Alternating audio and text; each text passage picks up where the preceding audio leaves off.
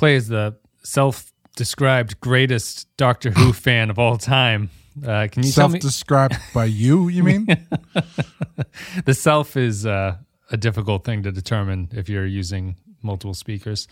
Um, People say that this is a Doctor Who episode, and they mention the TARDIS frequently. Um, do, you, do you want to explain what the relationship is there, or why people would say such a thing about this one? Well, um, not only does it involve a temporal Cold War, but the ship that they pull in is bigger on the inside, which is the hallmark of Doctor Who's transportation known as Oh. the TARDIS. Yes. I would never have gotten that on a Jeopardy question. I've never watched Yep. Doctor Who. I don't think, or at least I've never I've never seen enough to really make that connection. I didn't realize it was such a specific thing. I thought it was just the uh, the general look of it. But I, he flies around in like a telephone box or something, right? So there's no Yeah. yeah It's a police box from the 50s, I think. okay police box and yeah, it- okay and it's uh that's the thing everybody who's new to the show characters who are new to the show take a step in and they in some some variations say it's bigger on the inside Gotcha. Gotcha. All right. Well, we're talking about future tense, obviously. So let's take a break. After I've been educated about Doctor Who, we'll come back. Clay will give us more tidbits about how this is more like Doctor Who, and then we'll continue with our analysis of it. So it's future tense. We're going to take a break. We'll be right back. If I had a chance to see the past, I'd jump at it. I always wanted to meet a Stegosaurus. He'd probably make a quick meal of you. The Stegosaurus was an herbivore. Seems like we were just in here. If I could travel back, I know exactly what year I'd pick. 1588? How'd I know you were going to say that? I think we're spending far too much time together. Future Tense is the 16th episode of the second season, aired on February 19th, 2003. It is the seventh of 13 in the Temporal Cold War arc, which is kind of shocking that we've had seven, although maybe a lot of them have been like this one, which it is only tangentially related to the Cold War. Uh, written by Mike Sussman and Phil Strong, directed by James Whitmore Jr. in Universe State specifically is unknown, but it's 2152. In this episode, Enterprise finds a small craft, apparently from the future, adrift in space, and both the Suliban and the mysterious Tholians are intent on retrieving it. What a strange episode of Star Trek Enterprise I found this to be. Um, yes really weird. It's really strange. It had it had things that I like. It has things that I don't like, and even some of the things that I like had components of it that I didn't like at the same time. and it was um it was it's just so strange.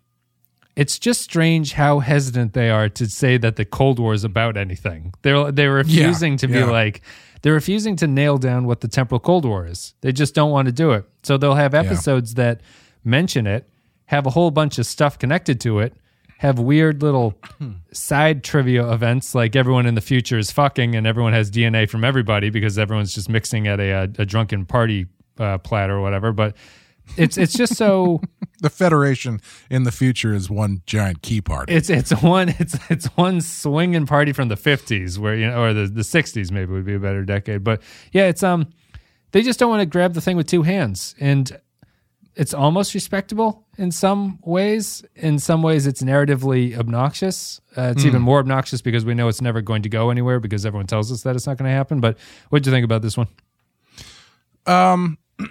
You know, I don't know. I think I liked it.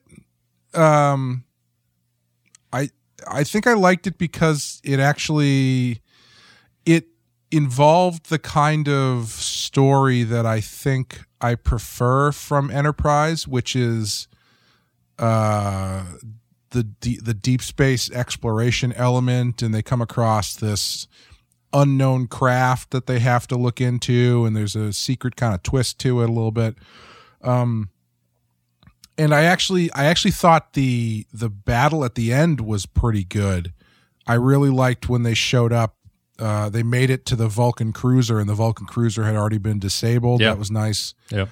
um but yeah the temporal cold war i feel like they keep dancing around it because they they know that it doesn't really make a lot of sense No one wants to take, no one wants to take the first stab at trying to lay out what this Yeah. is exactly supposed to be. the minute you start to try to describe this, someone in the room goes, "Wait a minute," and then it kind of unravels from there. Um, yeah, I don't know. I like I didn't hate it. Uh, it could. I kind of hope that they. It, I kind of wish that they had taken one further step towards Doctor Who and uh, Phlox during his examination revealed that the the pilot of the ship had two hearts because the all the Time Lords have two hearts. um, but I, I I really liked the triangle people, the triangle ship Tholians, people, yeah. Th- Tholians Yeah. because uh, I really liked their weird, screechy language, and I liked that they were described as non-humanoid. It kind of had a bit of like a Lovecraftian kind of vibe going on, even though you never saw them. But that was just what I pictured in my head. I pictured like the old ones or something. Yeah. Um, the Tholians have been seen before in TOS. Oh, they have. Yeah. Oh, okay. Well, not by me. Let's put the, that the way. Tholians are indeed non-humanoid uh, in their portrayal in the TOS episode. Uh, they're like 60s psychedelic alien like they have it's they look like they look like a crystal basically that has like incredible sort of like psychedelic lights going on around it so it's it's, Sure. it's you can't tell what they really look like but they talk like that the same way that they talk here Sure. Um, yeah, I like that stuff. I I think you kind of end up in the same problem that you do with these temporal Cold War episodes when they refuse to define stuff because you get to the end and you kind of go, "Wow, that was weird." Like Yeah. that's what everybody in the show, the, every all the characters, that's the only thing that they can really react to because they don't know what the stakes are. They don't know why these things are being fought over, who these people are, why the Suliban are all of a sudden like helping them out. There's no real movement story wise. Um, or why the Thol- the Tholians are now implicated to be a part of it in this one. That's that's the, the Right. The key addition is that there's another race that's doing the same thing that the Suliban are doing, and they don't like each other. Yeah, it's it's like the the temporal war is the NWO circa like 1999 WCW, Yep. and they just keep adding members to it, and it's like cool. Now, we need a Hogan Brutus- drop to just just set everything yeah, now straight. here. now now Brutus the Barber Beefcake is part of the NWO. That's crazy. What are they going to do next? Oh, Macho Man now? Wow. What's the NW? You don't know what it's about? They don't have like an ethos or anything? Okay, cool. Um and the the uh the localized time loop thing I liked as a concept. it's but so I cool, don't- it doesn't do anything. It, it, does it's nothing. cool, but it makes absolutely no sense whatsoever. Yeah, yeah. I don't know. I don't know how on earth you could possibly jump back into time while time is still moving forward. Outside the room, time is moving. Yeah. has, has moved forward. Yeah, Well, it seems to be outside of like a five foot radius. Sure. Because once they get away from the ship, it seems to be fine. But it's it's a cool idea, but um, I don't really. It doesn't make a ton of sense, unfortunately. No, that was my uh, thing for it was a cool idea that I hated parts of it. It's just so it's so insignificant. It's just a Yeah. it's just a scene to have because you're in a time plot episode where you have the characters repeat the little bit of time that they've done. I always I'm a I'm a sucker for sequences like that where you know they they learn that they they realize that they've had the conversation before and about the the time. Yeah. Reed and Malcolm Probably, probably the fastest one I've ever seen. yeah they they they got where they catch on very quickly. He's like, I've never talked about Stegosauruses eating people before. Why? Why? Yeah. why this, we must have And ca- talked about this. Cause and effect, it takes them like 15 Yeah. tries before they realize what's going on. no, they. Uh, it takes three in in this one before they realize, Mm-hmm. and then it's three again for Archer and Reed disarming the bomb. I guess, which is that that one's probably the worst case because it doesn't even really. It doesn't set them back. Like them Right. losing time doesn't Right. cause the bomb disarming to be delayed in any sense. Right. It's just they're like, well, we have to do it again. Let's just keep going through this. And it's it's really weird to have a, a localized time thing like that when you are also on a timer. Because yeah. when they get down there, he's like, How long is this going to take? I don't know. I think four minutes. Well, it better not take any longer than that. Three times later, so they're into like the 12th minute. Right. So do they, But the timer they actually have. right. yeah, did they actually have 15 minutes? Did Archer actually budget in this actually happening? Does he think that far ahead? Probably not. It's another it's another Archer episode of um, flying off half cocked about what he thinks the right thing to do is. He's he's very sure about I- what the right thing to do in the temporal Cold War is. I did actually like him quite a bit, though. His approach I I, I liked. He's good in this one. I, I do Yeah, think he's, he's- strong. Yeah. He's got this mysterious ship that he's found that has a human on it, seems to be possibly from the future and then people just start showing up demanding it. And i like that he was kind of standing his ground being like i uh no i'm not going to give this to you. So why don't you back off? Although i didn't his threat didn't really hold much water and he's like why don't you call up uh, what's his name, the Suliban guy, Yeah, Silik. and tell Talk to Silik. Tell Silik Talk to Archer's over here. Yeah. talk to Silik about what happens when people threaten me, and they were just like, "Can we just shoot this guy? We'll just shoot him. Let's just shoot his old ship with His our ship is very advanced small. weapons." Yeah, I, I even like the um. Well, I I like the I love the setup to this one. I I like these kind of like pseudo Yeah. mysteries, and you called it a deep space adventure because it's a it's a great hook of like, wait a minute, how the hell did a human get out here? Like, what's what's going Hmm. on? I would ultimately have maybe preferred the mystery to have been less temporal cold war I probably would have preferred that as a solution to be like, because that's kind of a neat mystery about like, where the hell did this guy come from and what's he doing out here? I like that they link it to, they potentially think it's uh, Cochrane, Zefram Cochrane, which Yeah, is a cool that guess cool. that Archer Yeah. makes. And it, that actually fits all kinds of continuities there, which is just kind of a neat connection for them to make. Um, but outside of that, it's just the, I really love the setup and the strangeness of it. It's sort of creepy. It's kind of a creepy thing when they turn the corpse around. That's creepy, obviously. But the whole, Oh, yeah. the gist Yeah. of what's going on in here is creepy. I love the fact that it's like the TARDIS, as you explained, that when you go in, it's this whole other area that they can get to that they're not sure how that's working. It's all kind of strange and mysterious. And then, you know, almost to its detriment, it doesn't. They reference Daniels a few times, but they don't bring back Daniels. He doesn't come back. He doesn't add right. anything to say. I thought I thought he was going to be the corpse. Honestly, apparently the original ending was of this was that they meet a temporal cold war agent at the very end who beams in and takes the corpse and ship and they say who is this guy and he says it's me and then leaves with it and it's kind of this like sort of cool. strange like thing but too.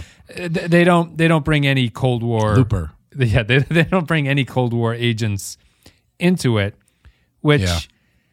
do you think that's a problem, or did you like the way that? Do you like it just Archer on his own, not having to have Daniels lecture him about what's going on? I don't know. It's just that I I can kind of see the mystery vibe of the early goings not being solved by an agent showing up, but at the same hmm. time, it doesn't it doesn't feed into a, a a better mystery or resolution at the end where I'd be happy without an agent showing up. So if they go so heavily into oh shit, the Tholians are on the side of somebody in this temporal war, let's all run away from them. At that point, I kind of want Daniels to show up and explain what the fuck is going on, at least to just give me some information about what I'm supposed to take away from this. Yeah, I um I like that there's no temporal Cold War agents for the majority of it because I like I like the Enterprise and Archer being stuck in the middle, literally in the middle of this thing that they don't understand. That they they they're involved in, but they don't know what's going on and they don't know the parameters of what's happening. I think they I think they don't lean on that uh, secret future sports almanac they have in Daniels' room enough as they should. Because T'Pol's uh, if surprised I- that it's there. Yeah, yeah. If I, if if I had found that ship and then looked at that log and saw that the ship was in there, I would continue the reading the chapter to see Yeah. what else they would said about it. But um, Archer, I- Archer's intro. Well, th- th- we have to talk about that thing before you get into it. But Archer Sure. has not told anybody about that thing because T'Pol is surprised by it, if I'm remembering properly. But he also he didn't secure it beyond keeping it in the room that's locked up. You know, like he, Right, he didn't he didn't try to hide it or anything like that, or be like, only my eyes can see this. I can't have I can't have the future be spoiled by people looking at this. I can't compromise the timeline. I'll keep it under my pillow and I'll read it at night, but it'll just be me um, he, he just says he he just conveniently picks up from where it was left off in the first season episode where they locked it in the room and he goes back and he unlocks the door and goes in and, and finds it and they look at it but uh, it, you can go off of that i also need to talk about is this episode hinting at T'Pol and Archer having a sexual relationship? is that what is that what their time together is supposed to be getting if, at? if they are, they continue to do it very clumsily. Um, just jumping off the last thing. Uh, as far as an agent showing up, this feels like I, I feel like the X Files really figured out how to do that in their show, where they they do the episode where Mulder gets thrown into something he doesn't understand and ends up getting knocked around by these two larger powers. and then ultimately at the end they'll have like the smoking guy show up for like maybe 15 seconds mm-hmm. or like one of the one of the guys from that realm like Mr. X or Deep Throat or something to be like you're part of something a lot larger than you could possibly understand Mr. Mulder like that thing where they have someone who represents the larger thing give you a little little little tiny piece without explaining what's going on Yeah. and Just to they keep the confirm mystery it, up. basically, to, to confirm Yeah. that this is actually what's happening. yeah so i don't i don't think they needed uh daniels or whoever to show up and and explain everything but maybe if they had had a scene where like it, i think i think having that guy show up to grab the body and then he says it's me i think that would have been fucking great. Yeah. that would have been perfect. That's just he's not explaining anything. He's uh making it that much more interesting. Yeah. He's really just confirming that there is some larger piece at play here because there's no confirmation outside of Archer's previous knowledge that there is such a thing as a Cold War, that that's what's going on here. The Suliban don't say it to him. They don't say that this is any, this, they don't say the mysterious humanoid guy told us to come and get this. The Tholians don't say anything like that. Um, so it's really just the fact that Archer knows that this is possible. And honestly, I, I mean, honestly, it's kind of an, assumption on his part to believe that it must be Cold War related. I guess all time travel at this point he thinks must be Cold War related because he hasn't run into any other kind of uh, time travel. But, um, you know, it, it, it it's also a little bit frustrating that it's not. It's it doesn't seem to be sinking in. Like T'Pol still insists that time travel is not possible, and it's like Right, T'Pol, yeah. this is. I don't know how many episodes we can have where someone comes from the future and proves that they're from the future, and then she's she's really taking the Scully angle where she like Scully just watched a guy turn into a werewolf and she's like, I still don't believe that's possible. Right. It's it's a disease. It's it's not it's not a magical uh, lupus infection or anything. It's just something else. And but the T'Pol thing hinting, I don't know if that T'Pol thing is supposed. It's like it's some. It, it they play at her uh, difficulty in believing, and Archer's wanting her to believe. As a kind of like sexual dance that the two of them are doing. I don't know if it's intentional, but every scene between them is just He's he's Archer's also just talking about. I bet I can knock up a Vulcan. I bet I can. Like you just just give me the chance and I'll do it, baby. Yeah, that was uh that one bit where they're looking through the the time journal and she's like, I don't think we could reproduce and then they're like, uh, What do you mean uh we can't reproduce? Right. That's not what I mean. What I meant to say, I don't uh, uh like they didn't do that obviously, Yeah, but like yeah. that's that's the the vibe that it was supposed to be and I didn't I didn't think it was very effective or uh clever or anything. Do you think there? Do you think? I'm honestly could go either way. I could be convinced either way. Are they hinting at a sexual tension between the two of them in this, or is it just a friendly conversation that is sexual in nature? Therefore, it seems like they are talking about themselves. I honestly don't know because the any sort of weird sexual stuff between them is so few and far between that I can't it doesn't read like it's an ongoing storyline. It just seems like in the moment awkwardness. Yeah, It's tough to say. Yeah, I I'd probably lean 60-40 towards it's just they are coincidentally talking about something sexual and I'm imprinting on it. But I, I think the the script is just hinting at them having a conversation about it. I just don't know if it's not sexual in nature or, or about their own sexual frustrations. I don't know what the point of them talking about this is. I guess it's just to show that in the future uh, all the species are going to be interbreeding at that point. So there is room for their growth as a Vulcan and human alliance. But Well, there's also it's also got the tongue in cheek prequel aspect of indirectly talking about Spock. sure, yeah, yeah, yeah, because it's like, oh, there you, I, a Vulcan mating with a human. I could nothing. They would, they would laugh if that ever happened. that's true. He's a very important part of Starfleet, actually, Miss. I didn't even think about that. I was just mostly thinking of it was kind of a a clumsy way to show that in the future humans and the Vulcans do become closer. Like it's a hmm. it's the temporal Cold Wars foreshadowing of where things can go. And that's one that's one aspect of the guy coming back from the future that I really like that they don't even hit all that hard is that uh, this guy just by his existence proves a more cohesive future for everybody. No one even comments on that, which is kind of interesting. Like I'd love to have um I'd love to have like Soval in this episode and have him just be confronted with this. Not that I want Soval in any more episodes, but I would like to have Yeah. someone just say to Soval, like, "What the fuck do you think of this, you idiot?" Um, Yeah, yeah. I, I, I liked aspects like that. I, I almost wish there was more of the mystery of dealing with the guy. I mean, honestly, the strangest thing about the guy is that Phlox just keeps a burnt corpse in the middle of sick bay, just sitting on the table forever. Uh, I wish there was just He's more not gonna. about f- him. It's not gonna fit in the fridge, I guess. No, it's it's, but it seems that's the prime bed. That's where all the patients are sitting. Yeah. So he doesn't Maybe have much going on in sick bay. I guess. Maybe he's using it to freak out uh, Hoshi when he's like, "Hoshi, come here, look at this." Bah! just um, cause another Mayweather injury.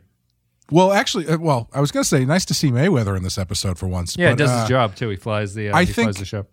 I think this would be a, this is another episode where they really dropped the ball, not having Mayweather be a temporal agent, because Mayweather having some sort of subplot re- revolving around this thing, and Archer talking to him about it, and maybe ultimately Archer trying to find another solution where Mayweather is like, we have to blow this up, or vice versa. I think that would have been really interesting, interesting way to handle it. Um, yeah, they just don't. The temporal Cold War thing, it just doesn't mean anything, and it's so, it's so nebulous that whatever they do with it is only interesting and uh, engaging to a point. Like having the having it just disappear at the end, and then they're like, "Well, it's not a question of where it went, but when it went." It's like, Yeah. yeah. Okay, okay, sure. it's like, well, I just turned it on. How, well, uh, the temporal Cold War people could have studied it for a hundred years. You know, I, yeah, Yeah. great, whatever.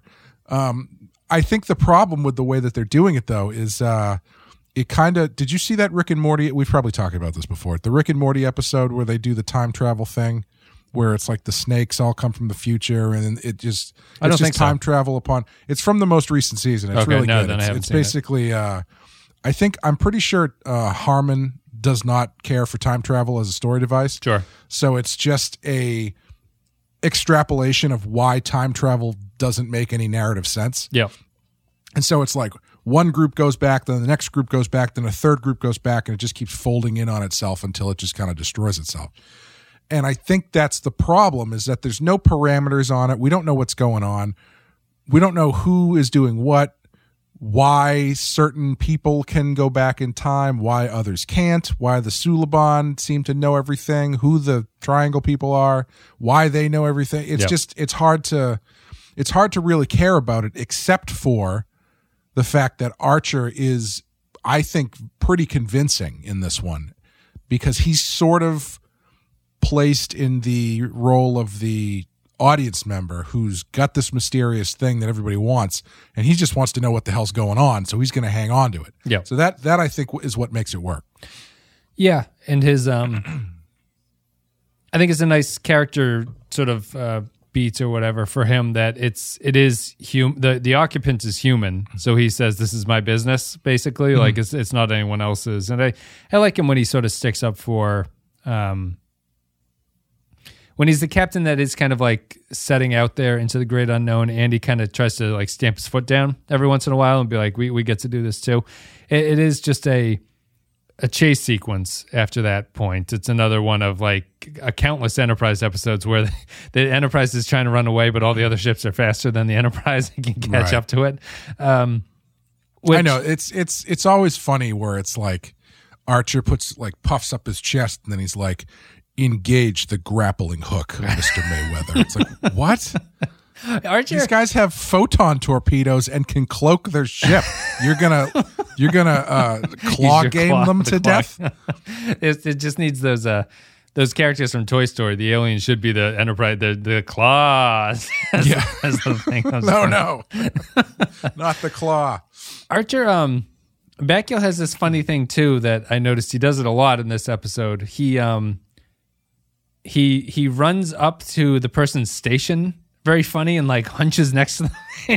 He, he he it's very physical where he he runs up to their comm and he like sort of like ducks down with them and talks to them or whatever. And it, he he does it constantly, no matter whose station he's at. It's it's the approach and the framing and the blocking that they choose to do with him. I um I noticed that he's got some physical movement ticks that I feel like you could probably classify in the same category as Riker uh, straddling the chair to Yeah. sit down. Yeah. Because when he's in his quarters talking to T'Pol, those quarters have those like angular beams. Yes, the uh, the the ceilings that go up at a, a slope Yeah. instead of straight up. Yeah. so he if you watch him they cut away as he's doing it but he's talking to T'Pol and then when he's done he does this really smooth like backwards turn and just dips his head underneath it as he turns away so He's he knows his head there. on that thing a thousand yeah times. he- i guarantee you he's whacked his head on that like a hundred times Yeah, yeah. It's um I don't know if this it's a good ep- we, we don't really have to talk about here. I um I am finding Enterprise's design to be a little boring at this point. I the show you mean like yeah, the, the way that the produ- the way that the sets look and everything, Oh, the production sure, of yeah. it. I I understand it conceptually that it's supposed to be the most submariney of all the ships because it's so Mm. early in the development of all that stuff. a lot of silver and bronze it's a lot of on the show. silver and just a lot of like what do they call it like mottled metal like it's not smooth Sure. gloss it's just kind of like that that texture to it um kind of like someone took like the the popcorn ceiling thing and like sprayed Mm-hmm. it on it and painted it silver um it's just it's kind of boring Like, and when you have sequences in archer's room and i find myself just looking out his window at the passing stars and that's like the only thing that you can look at um do you have any thoughts about it? Uh, its design. We're kind of settling into the series, so you take it for uh, for granted at this point. But I I do feel there it's kind of a boring production set to to look at in a lot It of is, yeah. episodes. Yeah, I mean, you know, you've got everything is that same kind of blue gray color. Even the suits kind of blend into the background, and the colors on the suits that aren't blue are kind of a subdued red and and yellow and whatnot. Um, and the ship they find is another shade of gray. Yeah, it's it's very it's very it's very blue it's very gray and there's not a super ton of contrast generally so it kind of it kind of all bleeds together a little bit Even every now and then unique locations like the mess hall are just a bigger version of it. The, the Mm-hmm. Thing that's special Yeah. about the mess hall is it's just big. It, it looks exactly Right. like every other room. It's just large. yeah and even even uh uh well i was gonna say sometimes they do kind of uh dial it up a little bit like i love the shot when they go into daniels's room and you've got that nice shot where uh, uh, it's all it's all in shadow except for where T'Pol has stepped in and the Yeah. Archer's in front of her. That was a really nice shot, but that's you know a high a nice high contrast moody shot that you get maybe once every couple episodes. Yeah, yeah. But yeah, it, the the strangest thing to me is the the ship coloring, because in my head, when I think of sci-fi shows from this era, the ships to me are colored all this like brown, ochery bronze color, and I don't know why it is because they seem to all be that. All the ships that aren't Enterprise seem to be like brown yeah, except for the, Yeah, the triangle true. guys are like another different like gray color but Yeah. the suliban ships are brown the vulcan ships are brown yeah.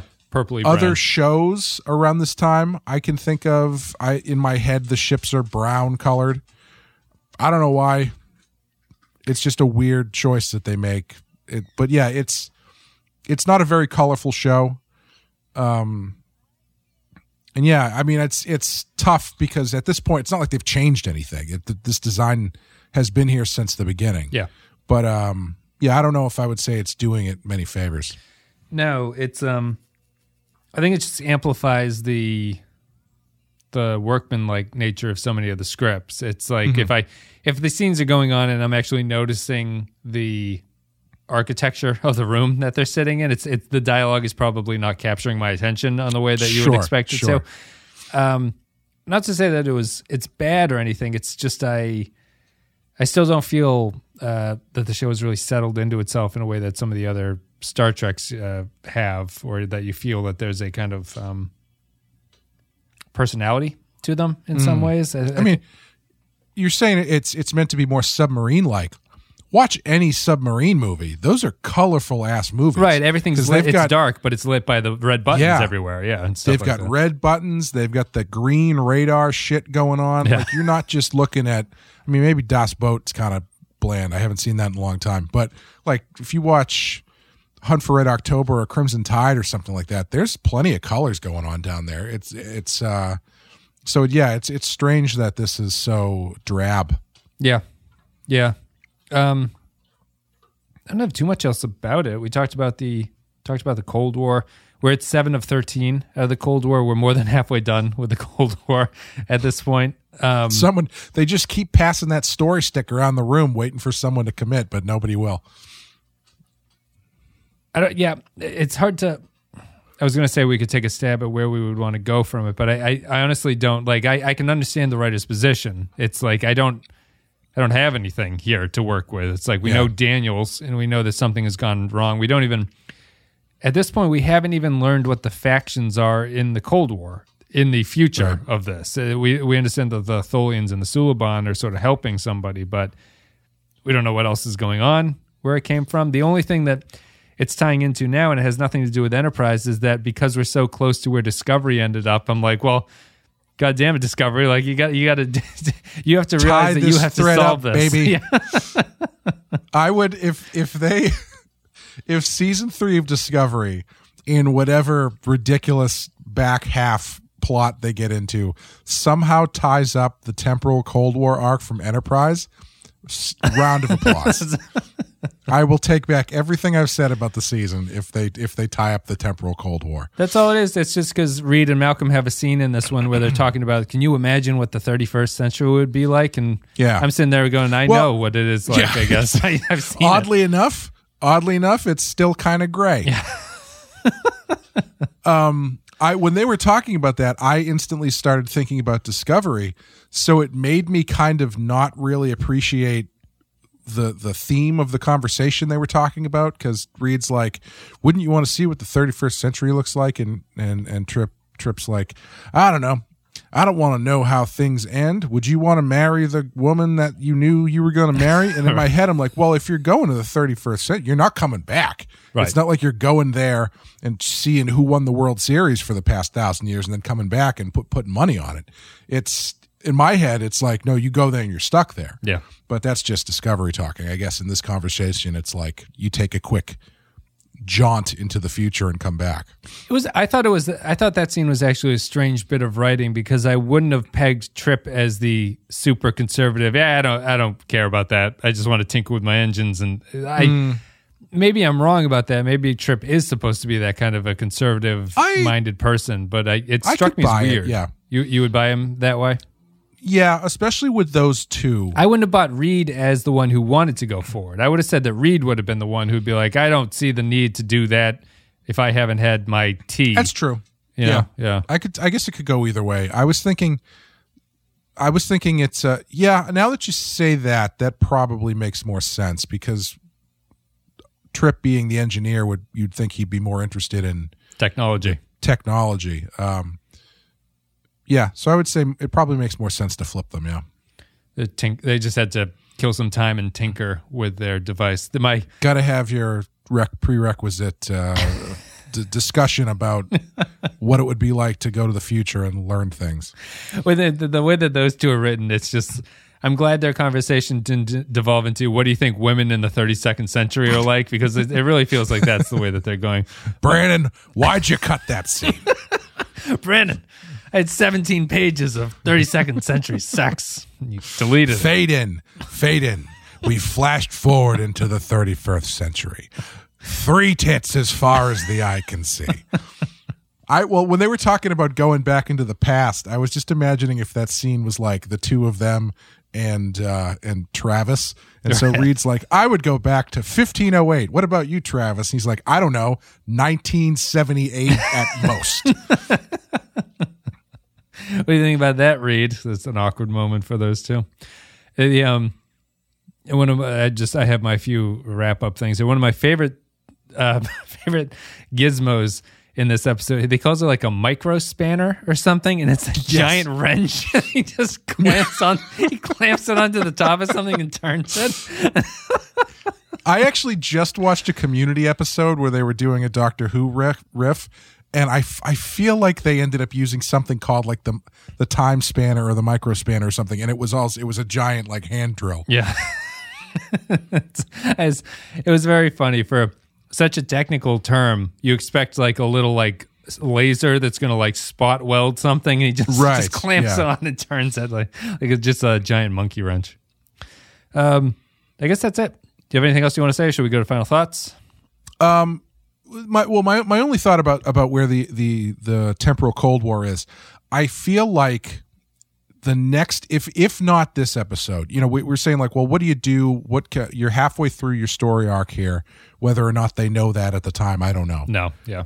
Um, I feel like at the very least what I would like to know because they they give you a little bit of it here where after the thing disappears everybody kind of flies off and they're kind of like oh why did they just let us leave um I- feel like at some point soon you have to know how the enterprise plays into this because clearly from what we've seen in previous episodes the success of the enterprise or the i should say at least the enterprise not being destroyed is Right. key to whatever's going on so i feel like you ha- someone has to figure out or be told why that is to at least give you some sort of something to grab onto with this story otherwise it's just uh, a lot of people you know blowing in from each side dusting things up and then leaving and you're like well i don't know who's going to clean this up Yeah, that's a good point. I was actually, I was trying to think of where you could go, and I honestly, I don't really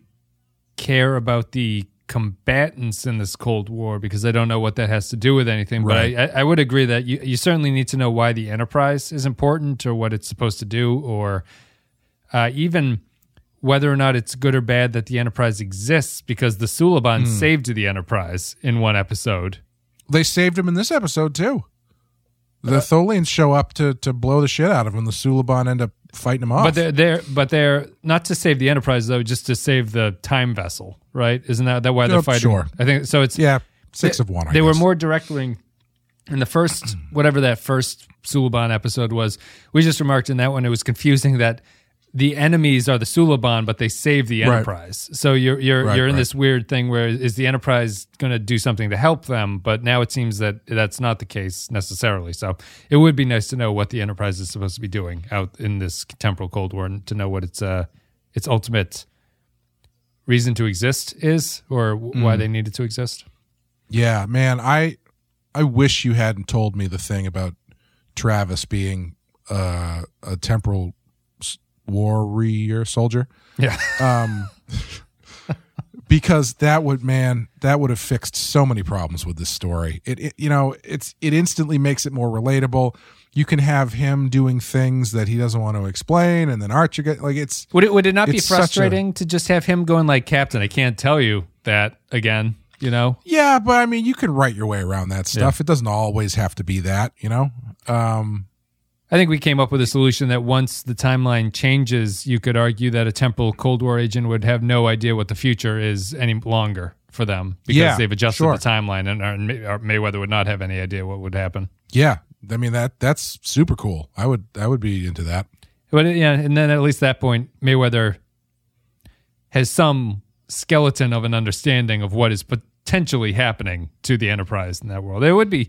it would be, especially if they, if they do, they do thirteen of these episodes. If you're going to do that many, that's one eighth of the total Star Enterprise episodes. It's a significant chunk, and to not Yeah. have a a character who's not directly involved in it.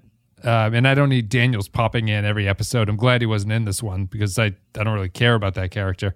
Mayweather Right. would be a better choice. And you could easily forget about it when non Cold War episodes are happening. Just have Yeah, him totally. go back to it. Yeah, if you um I like that idea of having the future change so he doesn't know exactly what's going on cuz that that gets you around him saying, "Oh, I can't tell you." And it also gets you around him knowing exactly what's happening every Right, time. Like, right. He would, yeah, he couldn't plot bust or anything like that. Yeah, so if you've got if you've got a certain point where like his almanac stops and he now cuz things changed and he doesn't know what happens after a certain point, these people showing up, he can give you tidbits of of who these people are and what he thinks is going on. But, you know, as far as he's concerned, he knows what his mission is. Right, His mission is that he needs to get the Enterprise from point A to point B or whatever. right. Yeah. Yeah, it would have, would have been interesting. Let's take Kind a of like uh if it was more like 12 monkeys, you know, where he's he's working off of elements that he doesn't entirely know what they're connected to. He's got Right. ideas, Yeah. but he's sort of trying to piece it together for himself, and then he ends up shooting himself in the past. or watching himself get shot. Legete. Uh, as a young boy. Um, we'll take a break. We'll play a clip from the episode. We'll come back, read some patron thoughts, and give our final thoughts about future tense. The High Command has asked me to prepare a report on this incident. With your permission. By all means. I wonder if they'll believe that humans and Vulcans will be swapping chromosomes one day. They're more likely to believe in time travel. Thank you very much for listening. Thank you for supporting the show. If you want to support the show, you can go to patreon.com slash the Pensky file. It's the best way to support the show. A couple dollars a month gets you extra stuff like extra podcasts, behind the scenes commentary things, or the commentary tracks. There's behind the scenes uh, information. There's the polls that you can vote on what we cover. We just covered Inception. It's out on the Patreon podcast feed. It's the number seven movie on Rotten Tomatoes, 150 greatest sci-fi movies, directed by Christopher Nolan. We talked about it for like an hour and 15. We're doing a DS9 revisit coming out this month, and there's like 80 plus podcasts on that Patreon feed for your enjoyment as the cars go racing down the street. Um, and a special thank you goes out to our Captain Tier supporters, who are Christian Pouch, Tark Latif, Chris Tinsley, Mike Burnett, Sean Cardinal Dunze, Joint Mango, Matt Cutler, Ben Douglas, Kyle Barrett, Samuel Custer, Nick Sergi, Bradley Killens, Matt Ross, Rune Vendler, Nathan Ellett, Eric Johnson, Eric, uh, Andrew Churlog, Grim Santo, Poindexter G, Dwayne Hackett, Paul Roscoe, Jordan Cooper, Derek Zajac, Kevin Reyes of All 13 Heroes, Stefan Minton, Nick the Rat, Darth Mosk, HH28, Mad Carrier 6, Jacob123, Mike Harris, Chickies Gamer, Patrick Seba, Captain Brazen, Kevin Lowry, Eric Santuan, Corey Martin, William Scheisler, Zane Majors, Soylent Blue, and Grappler John Zorn. Thank you very much for supporting the show. And as always, Did we lose? We lost uh, Jamie Farr, huh? yeah, Kyle changed his name back, but uh, Far was not for the long for this world, it seems. Uh, let's see here. The residuals still have not come in, so we don't, we don't know what to tell you. Now we'll go to our patron thoughts. As always, if you're a $5 and up supporter on Patreon, you can leave your thoughts about upcoming episodes and we read them. Matt Ross says, Future tense, a weird spaceship and a locked door. Just shoot it, forget drills, and then lean in and sniff weird air. Doctor Who meets Enterprise, but at least that has a TOS reference on Cochrane. T'Pol's consistent holding on to the idea of no time travel after her brushes with it is a bit illogical, and then cause and effect light. Although Archer and Reed's slowness works for the time effect, Trip's slowness in putting two tubes into a device doesn't really work. All this was again pointless, not really answering anything. Two bores out of five. That that's a conversation. I feel like maybe they have had it with her. I maybe I can honestly can't remember. Like I feel like you need to have that Scully conversation with T'Pol at some point and be like, you keep saying things are logical or illogical. What is the most logical outcome of what's happening right now? Right. This is George Washington. He's not. We don't have holodeck technology. He's from the past. Why? Why is this the thing that T'Pol is holding on to the strongest? I don't know. It's it's it's a really weird. I, I mean, maybe She's been very open in other Yeah. ways. Other other Vulcans are telling her she's speaking with a human accent and showing too much emotion. So she's and I've noticed the change in performance and storylines with her as well. She's definitely softening towards the crew. She feels more at this point. At this point, I think it's fair to say that she feels more connected to the Enterprise crew than the Vulcan society back home in a lot of ways. Sure. So it's weird that this one thing that the Vulcan Science Institute says is not true, and she's been presented with tons of evidence that says that maybe they should reconsider what they uh, thought before, at least. Uh, she holds on to that very strongly. Maybe with a, a slight twinkle in her eye towards the end of this, where she's like, maybe I will reconsider what that means and whether or not I'd like to have sex with you, Jonathan Archer. And then she walks out the door. But it's a strange Maybe thing I- to cling on to. Maybe I can go back in time and be that Vulcan woman on Earth in the 1950s coal mining town. Um, I mean, I well, I think you can, you could drive towards what I'm saying with that conversation, where it's like she holds on to logic as as the uh, the ultimate decider about truth, right? So you present her with this thing, and she's like, I can't believe this because it is completely illogical for Right. this to exist. And then finally, she has to admit that the logic is flawed in this case, and maybe it's logic as a be all end all is uh, not as infallible as as the Vulcans think it is. What's interesting about it is that it seems like the kind of thing that is primed to have the Vulcans treat it as though it is a group of sci-fi nerds debating how time travel works. Like the Right, the, the way that the. Vulcans would say it's illogical is you point out the plot inconsistencies with how is Right. this supposed to work, and that that works in universe, I think, and it also is kind of a meta contextual commentary on the show at the same time. I'm just her her her feedback is always they said it can't happen, therefore it can't happen. She never gives a good reason as to why this can't be the case or what her other suggestion would be. I think that's what's missing from it. Yeah, you think the Vulcans would have like a Doc Brown distr- discussion of like timelines, like those those things you can find online now that are just uh, timeline maps of, Yeah. of Star Star Trek through Kelvin and Discovery and stuff. You're right, where It all the just be lines one of those. intersect with each other and stuff like that. Yeah, That's what that I'm would be hilarious if there was one Vulcan character who who's came onto the show to explain why time travel can't work, and he would just sounded like a, an internet nerd talking about why why primer doesn't actually make any sense. right. it- You refer to them as uh, Terminator rules, or just get a little clever. Call it like the T1000 model or something. Not make an explicit reference, but just something. Poindexter G says Future Tense back to the old temporal Cold War as ill conceived as I think it is. I'd rather I'd take this over the slog that was the first half of the season. This is really the better sort of the Cold War plot lines. I'd rather see Suliban and Tholians fighting over future tech with the Enterprise caught in the middle instead of Daniels hanging around being vague. We still are getting no answers as to what the whole thing is about, and also I have to say it's bigger on the inside. Yeah, Good I, points, I think. I, I can't disagree with that. It's faint praise, but I can't disagree with it. Uh, I think the thing that's that's weird about this this idea of a temporal Cold War is that by definition of how they're showing it to you, you are seeing time travel viewed through a third party. And once you start viewing time travel through a third party, it falls apart really quickly.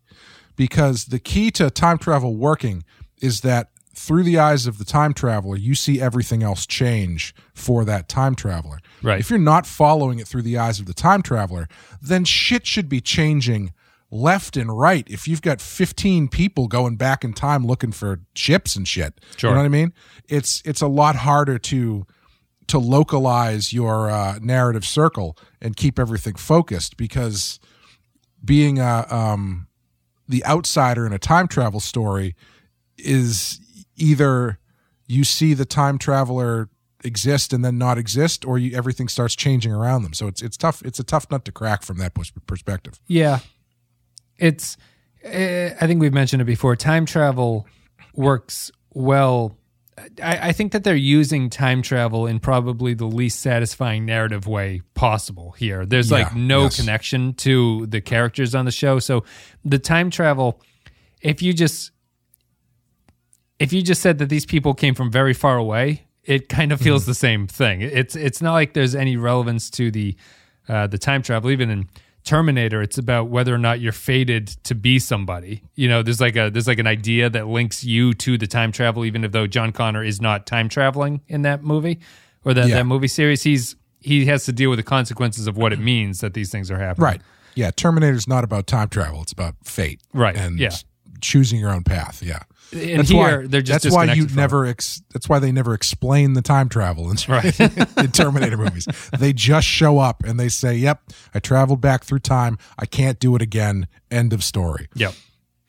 They knew it didn't work the first this first time. They sent it back again just to make sure that the timeline stays. fine. I, you know, I always found the explanation for the time travel funny because it's like, well, you can't, you can only transport uh, organic matter, so you couldn't, you couldn't send a T uh, T eight hundred back, right. unless you wrapped it in human skin. So it's like, could you have stuck like a a localized neutron bomb inside like a turkey? Right. and then sent that back in time with John with uh with Kyle Reese so he would have a future weapon. right. Yeah, because he says he can't. He can't. I guess. It, I guess there's some uh, definition of what makes it technology or something that the Terminator is is not at that point. Yeah. This is why you don't ask these questions cuz it's you don't you don't get answers that are satisfying. They're just silly. Maybe they're just made out of um, futuristic PVC piping or something. It's not metal. Yeah, it, would- sure. It would get Yeah. through the smoke detector or the. Uh, And if I mean, is is there anything organic about the T one thousand? I don't think so. I think it's just liquid metal, right? So how does Right. he get sent back in time? Unless and what's the what's the how much time has passed in the future between the T eight hundred being sent back and the T one thousand being sent back? Is it like an hour? do you mean between the send him- movies or between the characters in one movie being sent back? I'm talking about if you're if you're in Judgment Day future Mm-hmm. and you've just sent Arnold back for what is the first movie. Right. how long do the future guys wait before they send back the T1000? Do they wait like 15 minutes and like, well, nothing's changed, I I- guess. it would have to be instant, right? The minute you send them back and nothing has changed, you go, it failed. We got to send them back. Yeah. We got to keep sending guys back until and if works. that's the case, that means they had the T1000 the whole time. Right. Why didn't they start with that? Well, you don't you don't want to. That's the car you take out when the weather's nice. You don't want to just drive that thing around in the winter. Yeah. You, Yeah. you, Yeah. You gotta you gotta throw out the Camry and let Yeah. that drive around for a little bit. Uh, also, how did they know it even worked? Because I mean, nothing changed in the future. They could have just incinerated that T800. Who, who the Yeah. hell knows? yeah. Alex Martin says future It's a flawed film, is what I'm what a, saying. what a terrible movie.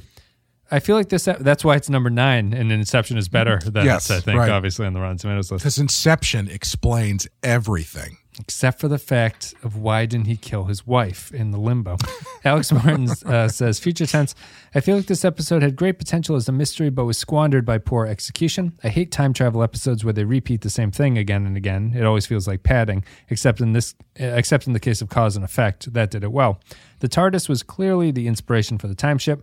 This failed in advancing the temporal Cold War plot forward at all and came across as ultimately pointless. Two out of five.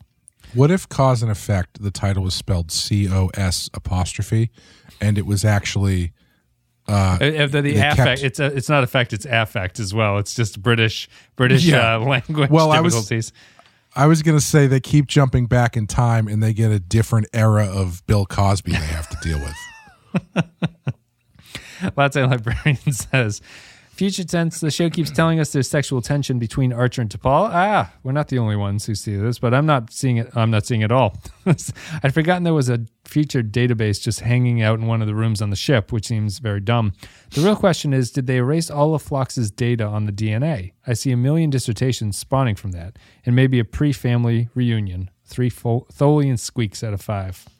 You know, my favorite thing about excuse me, my favorite thing about that ship is that they don't explore the entire ship. That they they go down into the uh, the TARDIS hole there, and they only get into that one section. And and Trip even says he's like, we didn't have time to explore this thing. Who knows? They don't even know what it is. I think he, Yeah. he guesses it's the engine, but he doesn't know. Yeah.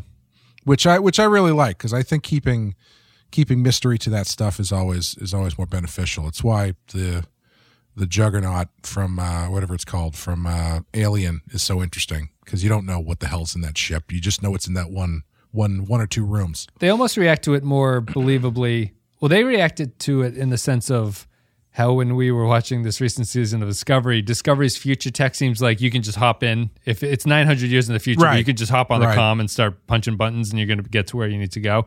Uh, Mm-hmm. These guys have no idea what this ship is or how it functions or where anything is on it. They say, they're like, it has the, the trifecta of things they can't figure out. It has like no engines, no door, and no windows. and that's that's pretty much the epitome of future tech that they've ever seen. Yeah, Grappler John Zorn says, Future Tense, this is the episode I can never remember even when I'm watching it. Like when you find yourself rereading the same pages of a book because you've lost interest, which is maybe just you're going like back in time. localized time, yeah, travel. maybe it says maybe you've just gone back in time when that's happening. mm-hmm. Or like when you're reliving modifying a torpedo with the most awkward guy in the ship over and over again. Too meta for me. In retrospect, I can't be blamed for missing the Suliban getting killed in a throwaway line of dialogue. I can't remember out of five. The Suliban gets killed? Am I mis- misinterpreting that? For in retrospect, I can't be blamed for missing the Suliban getting killed in a throwaway line of dialogue. I guess the ships get destroyed, but I, I the ships get blown up. yeah, yeah. okay, maybe that's. I don't know means. about the. I mean, there's one Suliban they shoot on the Enterprise. I don't know if he gets beamed out of there when the other guy leaves, but Oh, right. Yeah, they do come onto the ship, don't they? Kyle Barrett says, Who knows? Future tense, Malcolm was so eager to explore the time ship because he misheard Archer say Zefram Cochrane as Zefram Cockfun. And this episode comes with a heavy sigh once you realize it's part of the temporal Cold War arc, but it's actually pretty damn good. I enjoy Archer's frustration as he tries to understand what's going on, something the audience can relate to, and those time distortions are executed well. There's a huge missed opportunity, however, by not introducing Berlinghoff Rasmussen, a future historian's time ship appearing in the 22nd century, perfectly matches Rasmussen's story from A Matter of Time, and with a few minor changes, this could be a great prequel to TNG's best episode. Nevertheless, it's a four out of five. He's talking about A Matter of hmm. Time, the TNG episode with Berlinghoff Rasmussen, who is a time traveler from the 32nd century. That's that's not the one with the guy with the ponytail that everybody's in in love with, right? No, that's the outrageous Okona, Oh, right. which is not similar at all, but just that was a that was an unforgettable episode as opposed to a matter of time, which you've clear, which we've clearly uh, not remembered. Uh, and I just did. did I a- watch that one? Did I cover that one? No, one? you did not. I don't think. Okay. I just did a commentary track for it for the patrons last month or two, I think, too. So I just watched it recently. Uh, Kyle gives it a four out of five. Kyle's drunk That's high. or high, exactly. Uh, let's see here. Captain Brazen says, "Future tense. It's another po- uh, another poem. I'm going to fuck up. Suliban Tholians in a time ship. Oh my! They all want the time ship, but not the dead guy. T'Pol and Archer contemplate how humans and Vulcans might copulate. It's logical to assume someday one." Someone one day might try. I almost got through it. I did better that one. There once was a man from the future whose penis was in need of a suture. Phlox entered the room to fall. Uh, I can't go any more further. A low three, okay mystery setup mixed with temporal Cold War shenanigans, TOS Easter eggs and implications, and the continuing theory that Reed is so closeted that he will deny his intersexuality to anyone all the way to the 31st century out of five. So a low three out of five. Thank you for your poem. Two more. Nick Sergi says, uh, Future tense, though the temporal Cold War is a mess, this episode succeeds on its action and suspense. Very cool to have the Tholians pop up. And even though a Stegosaurus is an herbivore, I would still assume it would make a quick meal out of me. Fun episode to watch, and the fun is lacking in discovery. Uh, Yarky, Yarpy says, Future tense, one of the better episodes from the second season. Pretty fun time travel. Pretty fun time travel episode, and it's always nice to see Tholians. The time, roof, time loop is somewhat Ugh, my brain. The time loop is something what that was probably thrown in by Brennan, uh, by Braga and or Berman. Hey Braga, if we can't have the big honkers, throw in one of those time loops. Audiences always love them. I might be overrating the episode a bit, but I'll give it four Berman jokes out of five. Did you see the thing about the uh, completely intact Tyrannosaurus skeleton that they just found? No, That was apparently. I, I I've been seeing this go- floating around. It's they they discovered a fossil of a completely intact Tyrannosaurus skeleton that was locked in battle with a Triceratops. oh, I saw. I did see something about that. Maybe I must have seen that story. Yeah, yeah. Very cool. Where'd they find it? In America? T Rex is in America, I I, think. Yeah. New Jersey. I don't know. Um, yeah, they always find they find um they find those occasionally. Ones that was it's like a, something is eating something else, and then they all got hit by Hmm. a volcano or something. And they all died at the exact same time. I I like to imagine it was some sort of Mexican standoff Yeah. between the the t- the T Rex and the Triceratops, and like the, it was the the end of Reservoir Dogs, with but with like five dinosaurs. and just get wiped out. That's it for the patron thoughts. Thank you very much, patrons, for leaving your thoughts, and thank you very much for supporting the show. We're going to do our final thoughts here, Clay. What are you going to give this one on our scale of one to five? Uh, I'm gonna give it a three. I enjoyed it. I I think it's I think it succeeds as a hour of Star Trek television, despite it not being really that memorable or explaining anything or even really adding to the story that they were seemingly trying to tell. Um, but as an episode of Enterprise, I thought it was pretty good. If in a if in a year I remind you of this episode, what do you think the first thing you're going to think about is? Uh, the TARDIS, probably. Yeah, I, I think mine would be the time jumping scenes where Yeah. they repeats. For some, I know it's been done before, but I found that really um, unique to this series, at least. Like a, a, a second would be the the TARDIS looking down the ladder. I think would be the the thing that I would mostly remember. But I, I won't think of it as a Cold War episode. I won't be like, oh, No. that was a that was a good moment in that one. I wish I wish if they had dis- if they were like, let's make a temporal Cold War, they had gone back and watched some like Cold War stuff, Right. Yeah. so you can see like what makes that stuff interesting and engaging. Um, and then throw like uh, flux capacitor on top, and there you go. You're good to go. Agreed. Tinker Tailor Soldier DeLorean. I'm uh I'm also going to give it a 3. Tinker TARDIS Soldier Spy. There we go. That's it.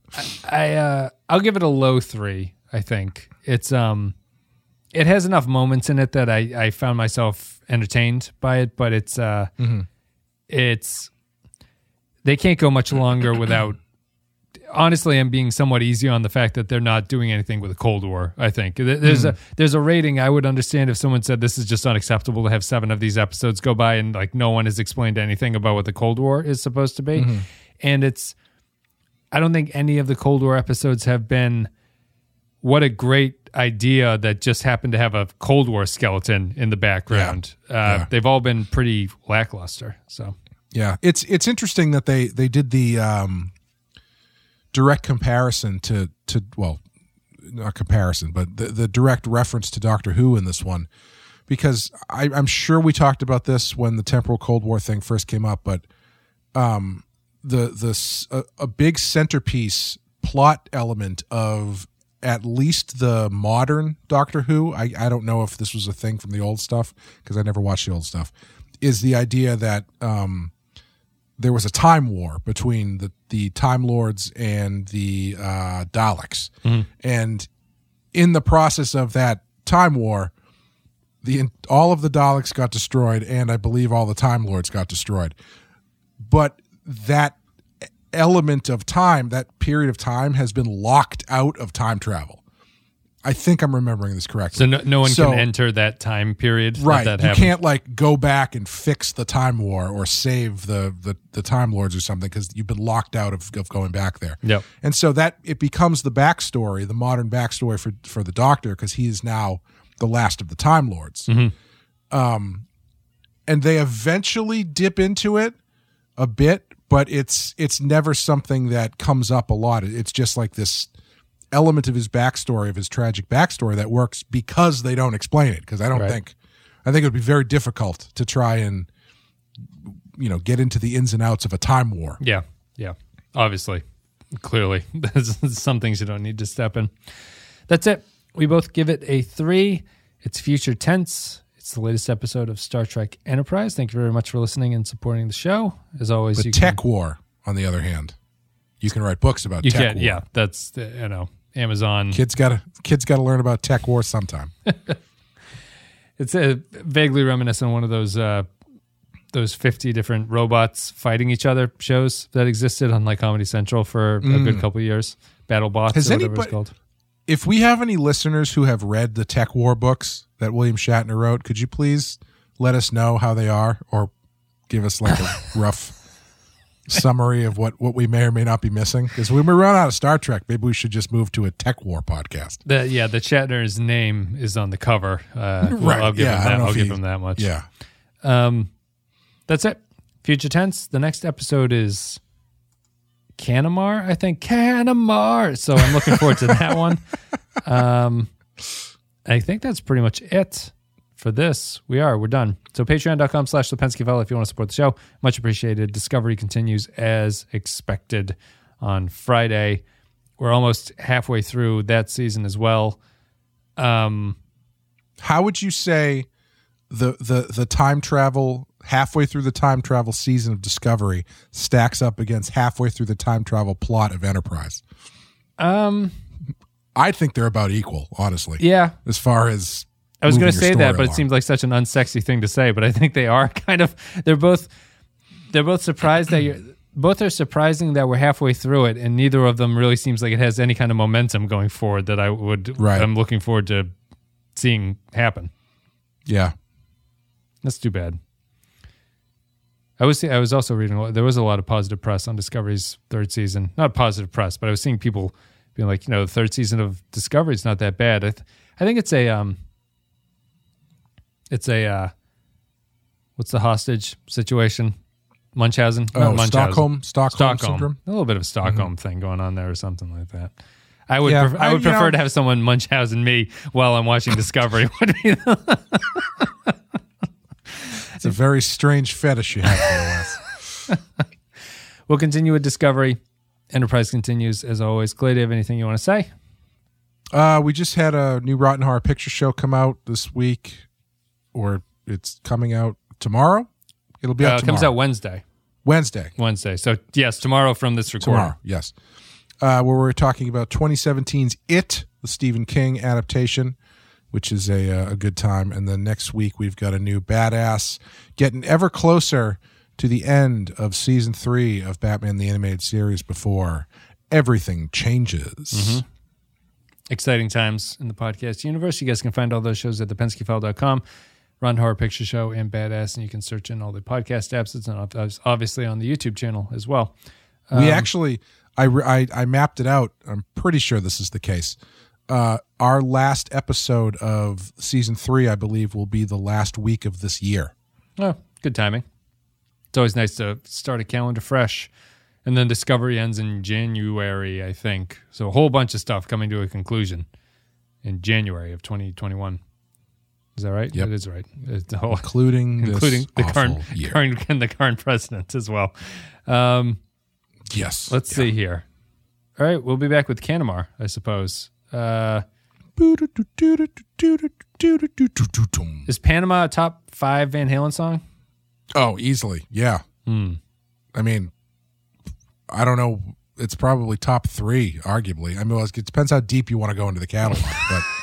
But I mean, if you if you're if you're out there going like, well, I mean, tiny guitars is no, shut up. Is it It's- is Eruption a Van Halen song?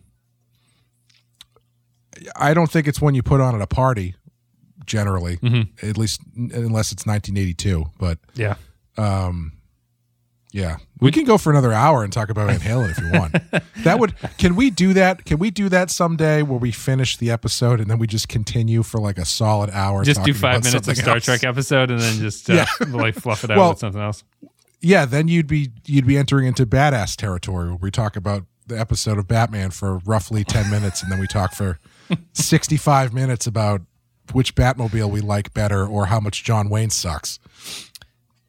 Yeah, I'll just I'll go out with um on the Van Halen point when Van Halen died. I listened to the albums. Um startlingly low Samey. Well, th- they have a bad middle section, really. Like that, I don't like the Hagar era. And once you start getting into it, you're like, this is a very legendary band that I'm not sure I could fill a greatest hits with 10 songs and be like, this is. This is terrific. I'm sure I could, but it's not easy. It's not like I'm bursting with songs that I would want to put on there. And so many of the Hagar era songs have love in the title that they all blend in together. It's like, why Yeah. can't this be love? How does it feel when it's love? What's the love? Where's all the love? Everyone give me love. It's all got love. Every song has love in it. And that's the one thing that you can't stand. I don't. I don't right? want that. I don't need that. Yeah. I don't need their Are- fake are- Coldplay do songs. the uh, per per the uh, the the I think we talked about this on the Inception podcast, um, or maybe it was the last. No, I think the last Discovery podcast. How many of those Van Halen songs about love cons- uh, constitute songs, real songs about? They're all love? fake. They're all fake. They're all None fake, of them yeah. have any bear, any bearing on what love is. It's just it's just someone going. How do I know when it's love? It's just something you feel forever. It's- I I I did uh I listened to a bunch of it as well.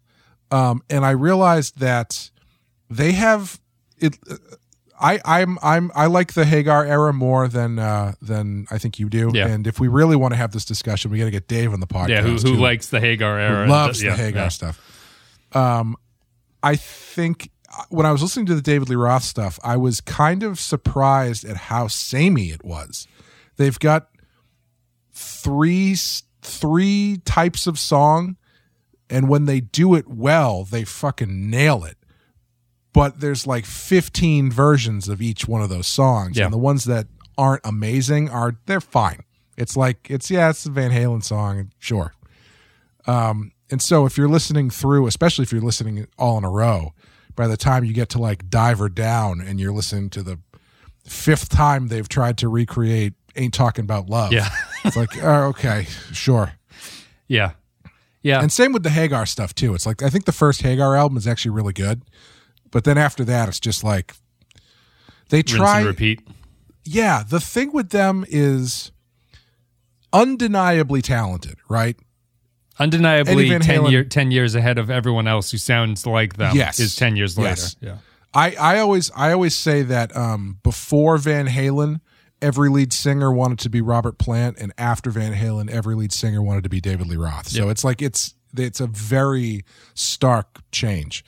Um, Eddie Van Halen, obviously, undeniably revolutionized everything.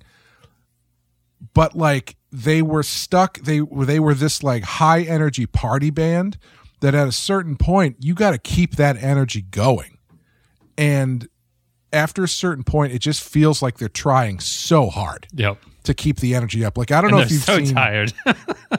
yeah like the they kind of mellow out with the the hagar stuff and it's like yeah we still like to have a good time but we also have to think about our family and we, we have more. now. We have mortgages. this yeah we have mortgages we, we, we uh party from three to five now Right. um and then like if you get to the gary cherone stuff it's just like they're trying so hard to be capital v capital h van halen and it's just that was just one album It's with exhausting. him, though, right? yeah He had yeah. he had one album. Yeah, yeah. So it, it was it was slightly it wasn't a letdown, but it was it was a for a band that I was expecting to be like walk away from uh, appreciating like new depths or something. It was actually it was, Hmm. there's kind of they're obviously important, but their their discography is uh, slightly lacking for a band that's so uh, i would agree powerful. yeah like i i don't think it would be tough for me to like sit down and listen through all the van halen albums Yeah. and just like really be into it Right. Yeah. Yeah. All right, we're done. Canamar is next. We'll be back with Discovery. Check out all the other shows at thepenskyfile.com and otherwise support the show at patreon.com slash thepenskyfile. Thank you very much for listening. we just lost michael anthony as a patron by the way But he's got greatest backing vocals in rock and roll history. Goes to yeah goes to that, guy. dude dude's got pipes Thank you very much for listening. We'll see you.